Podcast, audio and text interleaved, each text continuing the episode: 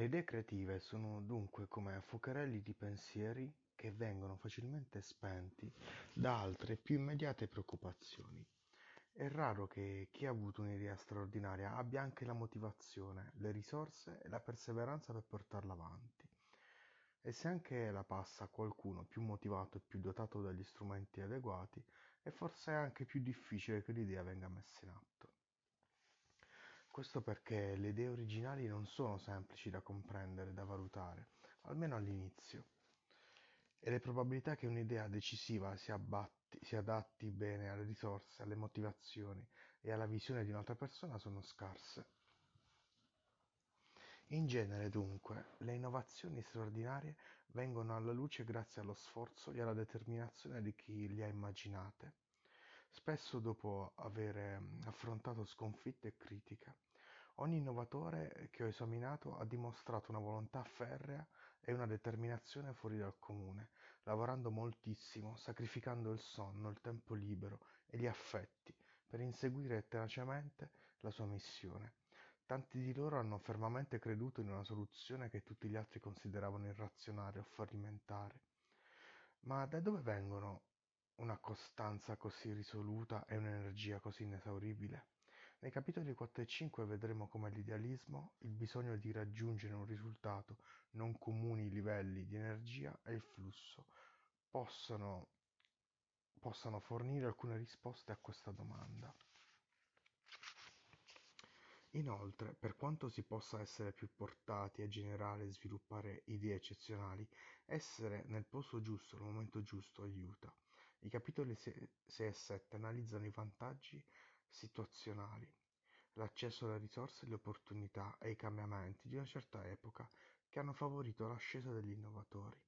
Infine, nel capitolo 8 ci occupiamo di come coltivare e plasmare il potenziale innovativo in noi stessi, nelle persone con le quali lavoriamo e nei nostri figli. C'è una citazione di Albert Einstein che è scritta su una pagina di Cambio Capitolo che cita: siate dei solitari, così avrete il tempo per farvi domande, per cercare la verità. Vabbè. Vado per la mia strada, un senso di estraneità. Molti degli innovatori più rivoluzionari e prolifici esibiscono un'evidente estraneità al contesto che li circonda e si sentono diversi o lontani dalla maggioranza delle persone. Questo senso di isolamento può esprimersi in una mancanza di interesse nei riguardi dei rapporti sociali, in un rifugio delle regole e spesso nella scelta di allontanarsi anche dai membri della propria famiglia. Non è sempre facile capire se la decisione di estranearsi sia intenzionale o se sia invece un tratto acquisito involontariamente. Questa caratteristica è in genere riconosciuta sia dall'innovatore stesso sia da chi gli sta attorno ed emerge solitamente nei primi anni di vita. Albert Einstein è un ottimo esempio. Non solo si sentiva diverso, ma descrisse anche questa sensazione riflettendo su quanto avesse influito sulla sua capacità di pensare fuori dagli schemi. Nonostante il suo amore nei confronti dell'umanità, Albert Einstein era spesso freddo e distaccato nei rapporti personali.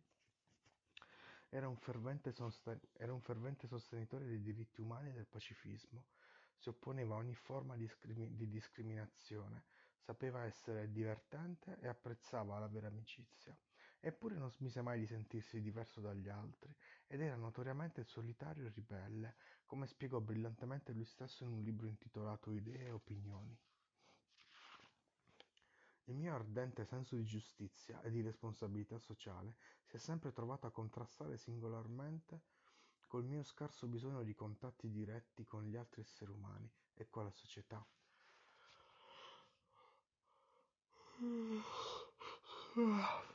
Sono davvero un viaggiatore solitario.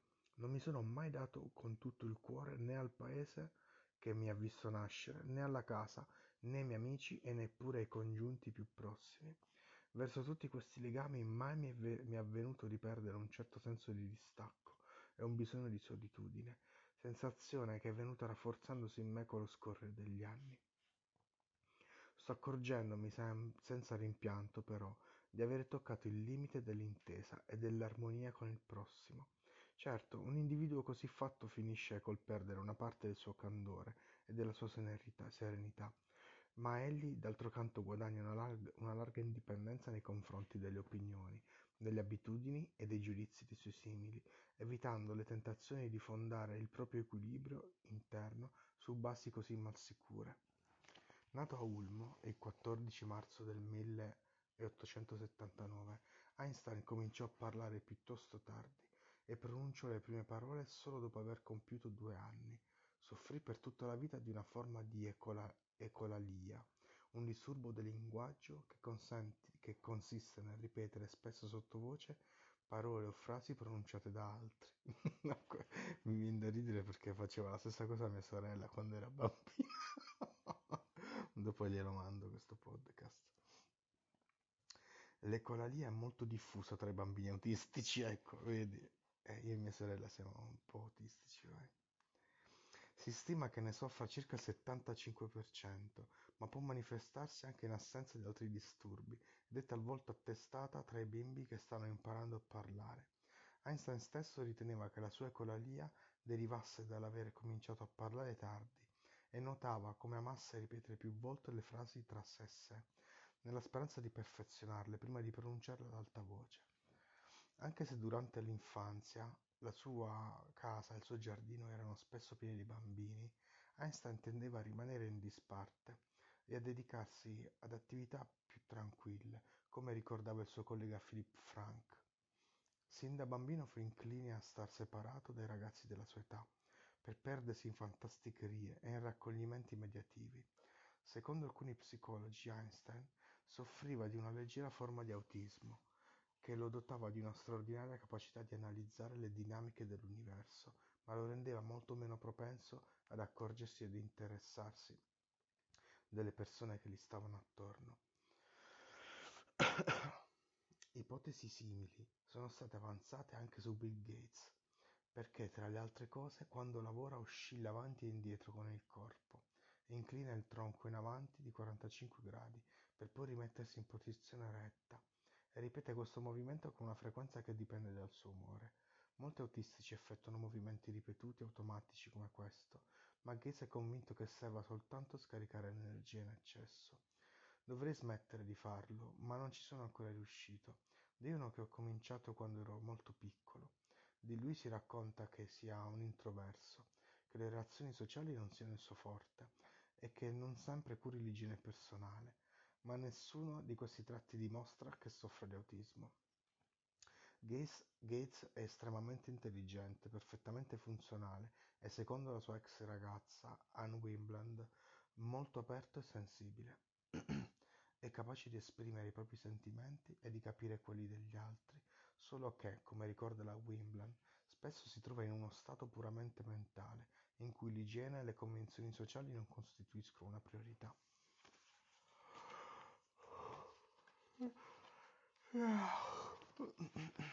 Oltre a Gates, molti innovatori e imprenditori di successo e altre persone eccezionalmente determinate presentano queste caratteristiche: assegnare maggiore importanza alle attività intellettuali o posti obiettivi incredibilmente ardui può portare alcuni a trascurare il proprio aspetto e alle convenzioni sociali, come vedremo anche nei casi di Steve Jobs, Marie Curie e Dan Kamen. A 6 anni, quando cominciò a frequentare la scuola, Albert Einstein era un bambino riservato e tranquillo, non aveva molti amici, non amava gli sport ed era spesso vittima degli scherzi dei compagni, aveva difficoltà a parlare e gli insegnanti pensavano che fosse distratto. Una volta un maestro gli disse che non avrebbe mai compiuto nulla nella vita, che non avrebbe mai combinato nulla nella vita, perché non aveva la disciplina necessaria per il tipo di educazione fornita a scuola.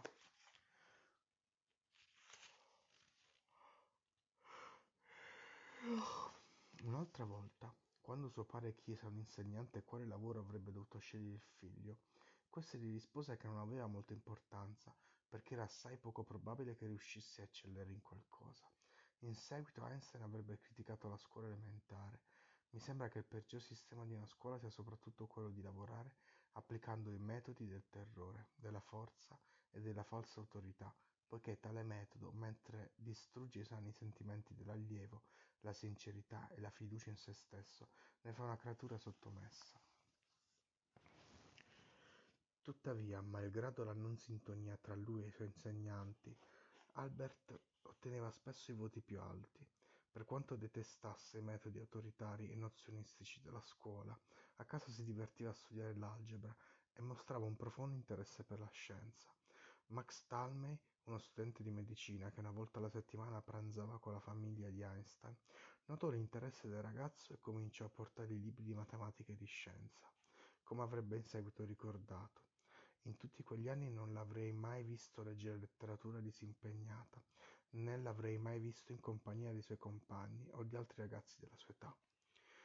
Rivelava una particolare inclinazione per la fisica e discuteva volentieri di fenomeni fisici.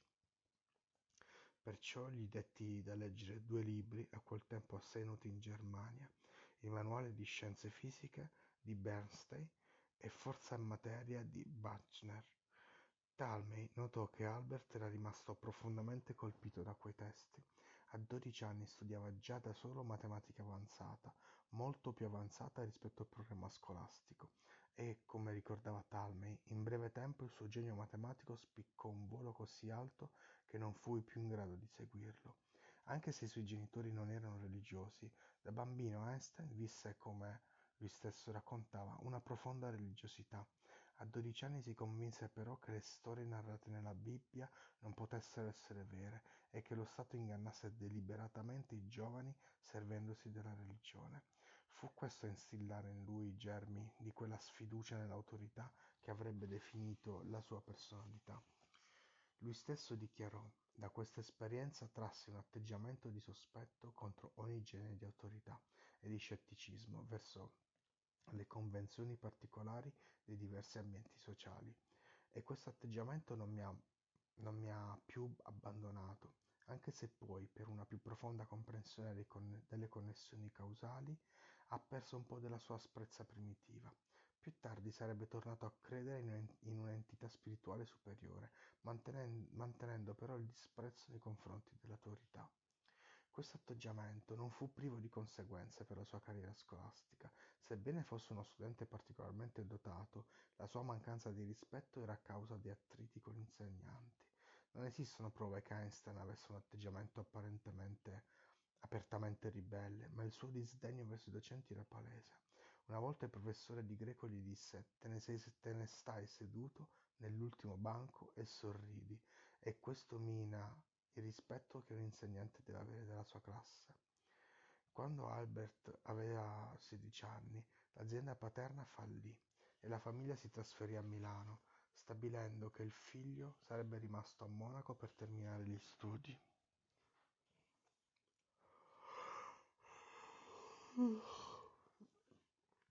Lui decise invece di abbandonare la scuola, determinato a prepararsi da solo per l'esame di ammissione al Politecnico di Zurigo.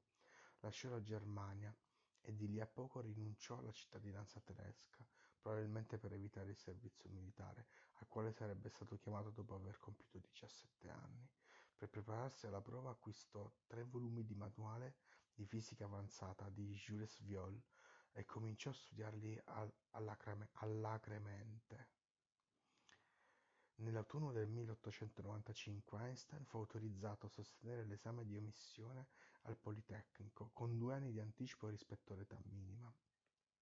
Superò agevolmente le prove di matematica e scienza, ma non quella di cultura generale, che includeva letteratura, zoologia, botanica, lingua francese e politica.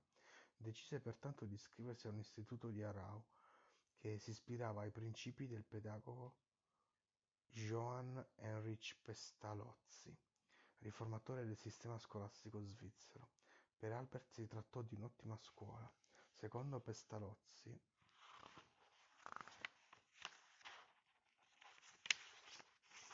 gli studenti dovevano essere messi in condizione di giungere alle loro conclusioni in modo indipendente, dovevano avere l'opportunità di osservare e sperimentare usando l'intuito, lontano da un'idea educativa autoritaria e nozionistica come quella che Einstein aveva conosciuto nel ginnasio frequentato in Germania.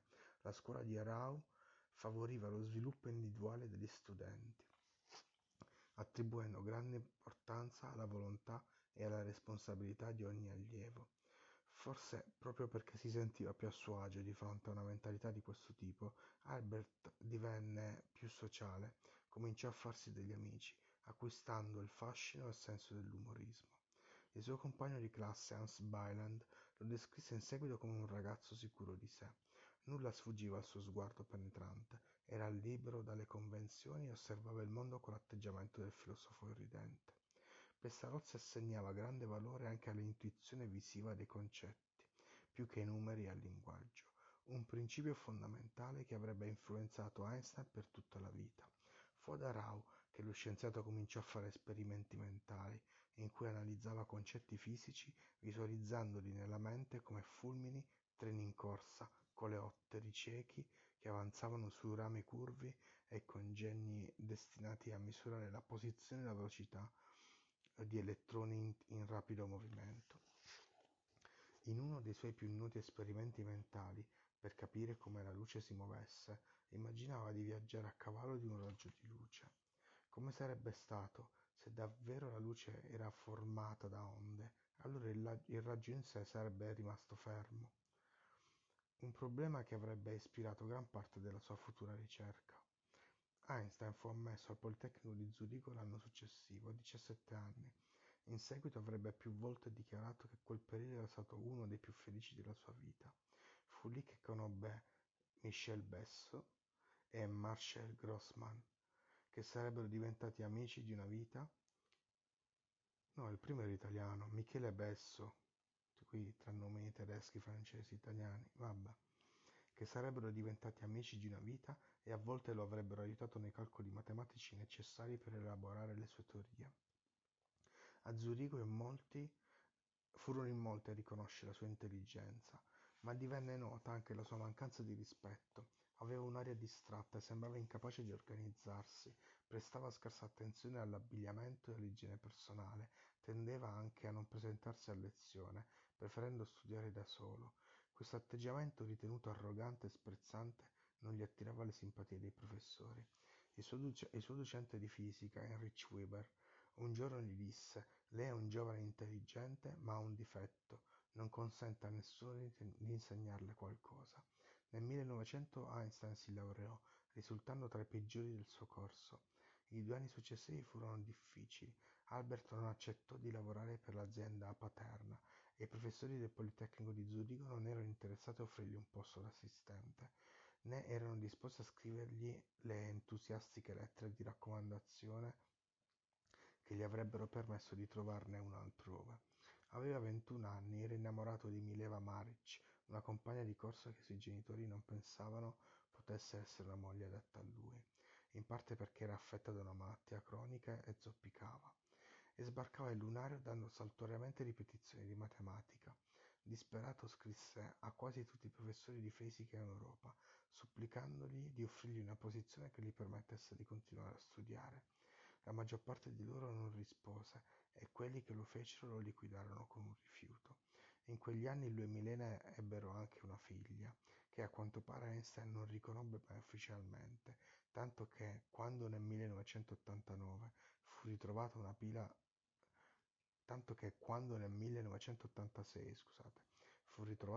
di lettere in una cassetta di sicurezza in California, la scoperta della sua esistenza fu una sorpresa per gli studiosi.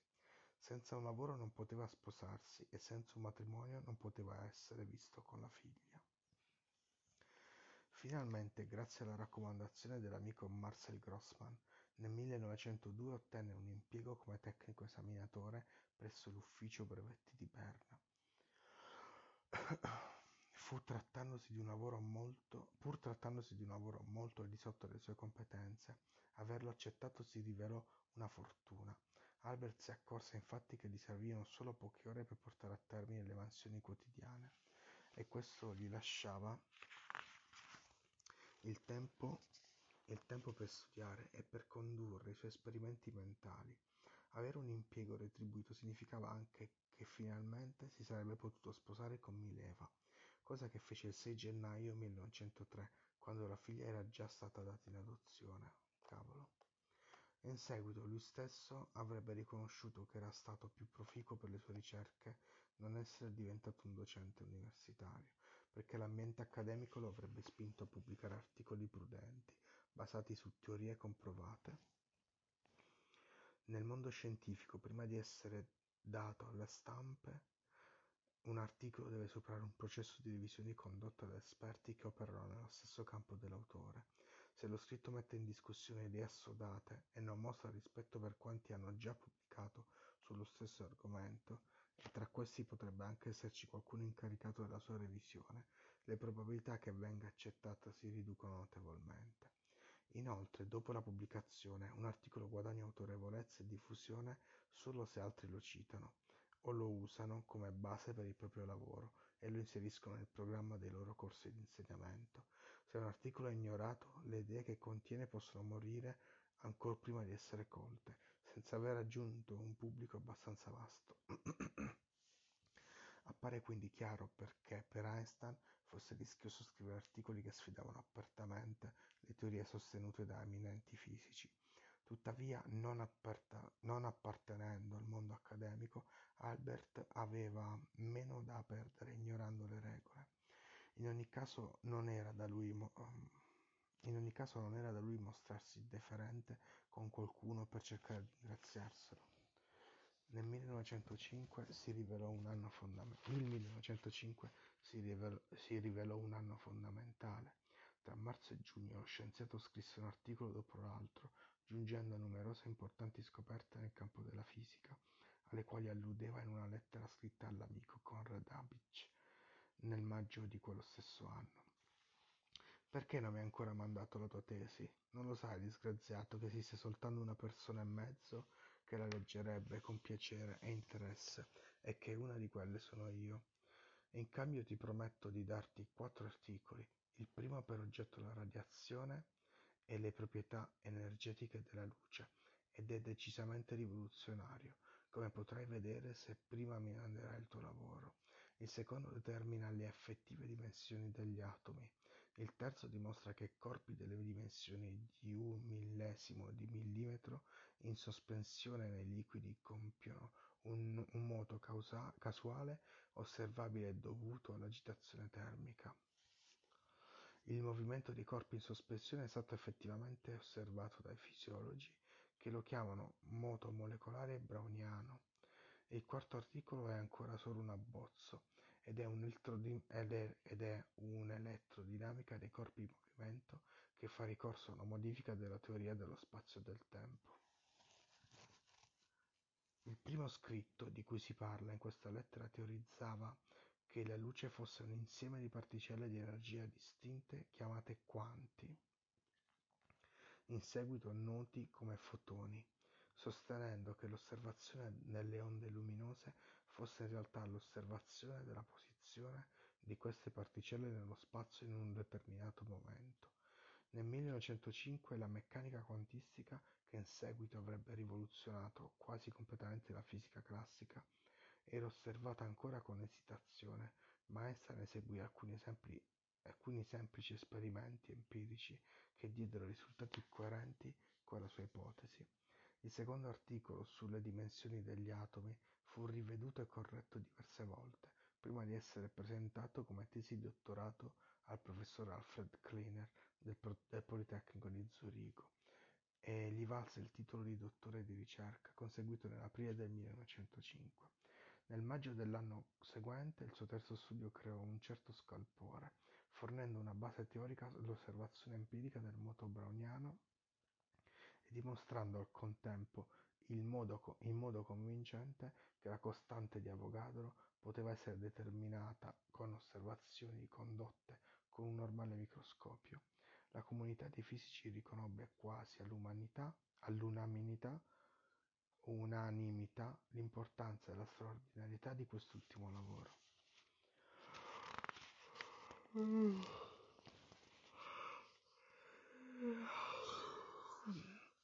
Chissà se qualcuno sentirà mai questo sbadiglio.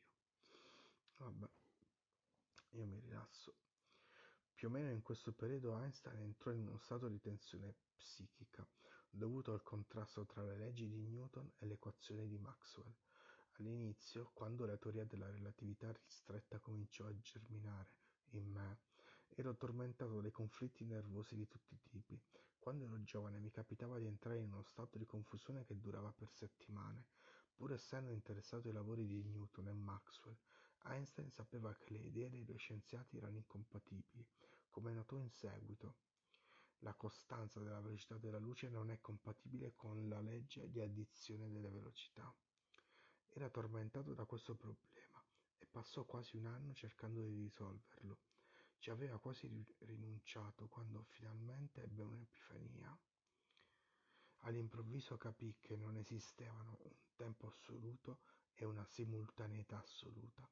Non esisteva né l'etere, la sostanza che secondo i fisici ottocenteschi riempiva tutto lo spazio e consentiva la propagazione della forza elettromagnetica e di quella gravitazionale, né la quiete assoluta. Il tempo era relativo, dipendendo dal moto dell'osservatore, e lo stesso valeva per lo spazio. Albert costruì la propria tesi servendosi di esperimenti mentali in cui immaginava treni in movimento e orologi. Il fatto che vivesse nei pressi della stazione di Berna e stesse valutando moltissime richieste di brevetto, il cui obiettivo era sincronizzare gli orologi per mezzo di un segnale elettrico, ebbe probabilmente la sua rilevanza. Einstein giunse a questa intuizione sbarazzandosi delle idee sbagliate di Newton, che avevano impedito a studiosi suoi contemporanei come Hendrik Lorentz e Henri Poincaré, che pure erano giunti a conclusioni molto simili alle sue, di compiere il passo decisivo. In altre parole, la sua intuizione fu possibile proprio perché riuscì a ignorare una teoria universalmente accettata. Inoltre lavorava da solo, lontano da altri studiosi e dalle biblioteche universitarie. Per questo alcuni sostengono che non fosse nemmeno al corrente dei lavori di Lorentz e Poincaré. Ma ciò che forse è ancora più importante è che il suo carattere dipende dalla sua profonda convinzione che il rispetto dell'autorità soffocasse la creatività e lo portavano a considerare ben più importante la ricerca della verità che non la deferenza nei riguardi dei vecchi principi di chi li propugnava. Il fisico teorico Freeman Dyson ha descritto così la situazione. La differenza fondamentale tra Poincaré e Einstein sta nel fatto che il primo aveva un carattere conservatore e il secondo un carattere rivoluzionario. Nella sua ricerca di una nuova teoria dell'elettromagnetismo, Poincaré tentò di salvare il più possibile di quella vecchia. Einstein, invece, che riteneva la vecchia struttura ingombrante e non necessaria, fu ben felice di sbarazzarsene. La sua versione della teoria era più semplice e più elegante. Non esistevano né il tempo né lo spazio assoluti, né tantomeno esisteva l'etere. Tutte quelle complicate spiegazioni sulle forze elettriche e magnetiche nell'etere finirono nella pattumiera della storia, insieme con quei vecchi e famosi professori che ancora ci credevano. Per dirla con le parole di un suo biografo, il suo sospetto dell'autorità, che dopo la fanciullezza non avrebbe mai abbandonato del tutto, doveva rivelarsi di importanza decisiva. Infatti, senza di esso Einstein non sarebbe riuscito a pervenire alla formidabile indipendenza intellettuale che gli diede il coraggio di sfidare radicate convinzioni scientifiche e di conseguenza di rivoluzionare la fisica. Einstein pubblicò la teoria della relatività ristretta nel giugno del 1905, dopodiché, esausto, rimase a letto per 2 settimane. Nel settembre di quello stesso anno scrisse un articolo di 3 pagine in cui esponeva una nuova conseguenza della teoria della relatività alla quale aveva pensato, cioè che la massa era una misura dell'energia in essa contenuta e che il rapporto tra velocità e massa era espresso dalla formula energia uguale massa, non mi ricordo com'è la formula, aspetta, un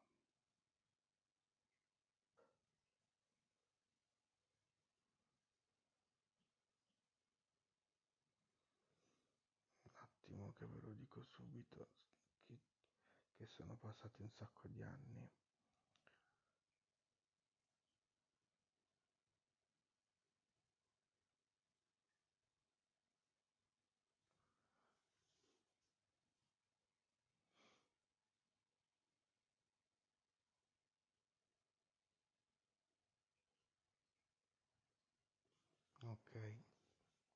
Energia uguale massa per la velocità della luce nel vuoto. Ok, al quadrato. Per tutta la vita Einstein ebbe la capacità di osservare l'universo. Aspetta.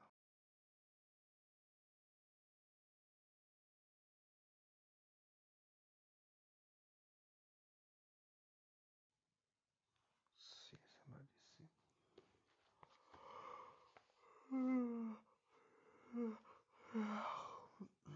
Per tutta la vita Einstein ebbe la capacità di osservare l'universo con lo stupore di un bambino, di considerare nella propria mente due pensieri simultaneamente, di essere perplesso quando essi confliggevano e di meravigliarsi quando riusciva a percepire un'unità più profonda.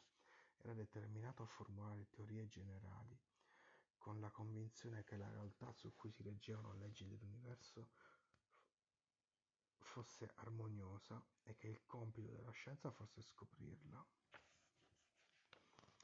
Spesso riusciva a cogliere la risposta più semplice e univoca a problemi che si ritenevano distinti.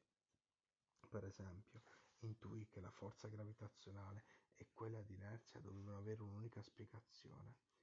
Non sorprende dunque che dopo aver completato la teoria della relatività ristretta avesse immediatamente cominciato a lavorare a quella generale, per spiegare le variazioni di velocità o direzione. Nonostante la sua stupefacente produttività, tra il 1906 e il 1907 pubblicò 16 articoli, tra parentesi questa roba qua, e l'innegabile impatto che stava avendo sulla fisica, lo scienziato faticava ancora a trovare una posizione nel mondo accademico. Al Politecnico di Zurigo non si era fatto molti amici e le sue doti didattiche, che aveva dimostrato come libero docente dell'Università di Berna, avevano ancora ampi margini di miglioramento.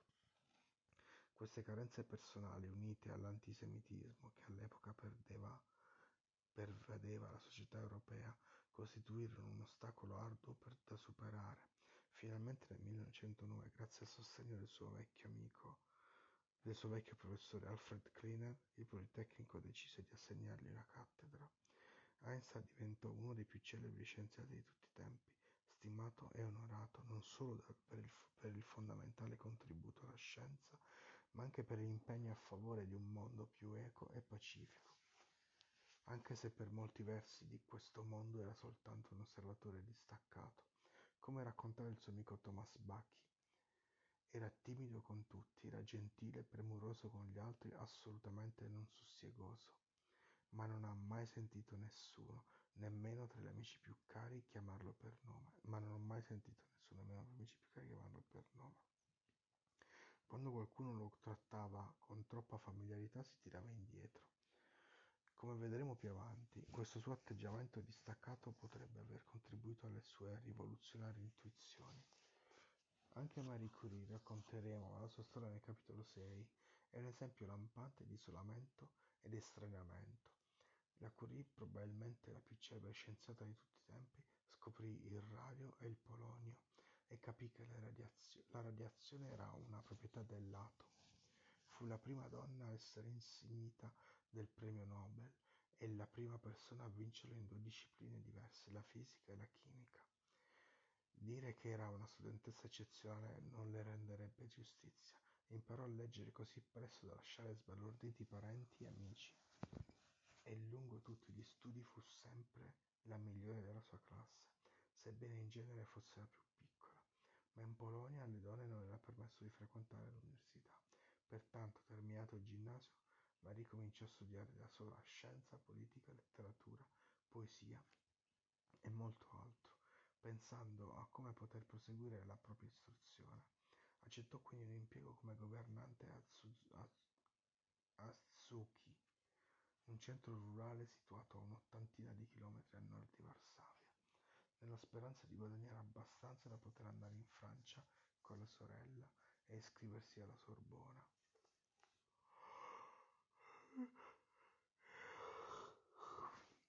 Nel frattempo, come raccontava in una lettera alla cugina Henrietta, seguiva un curriculum di studi da lei stessa approntato.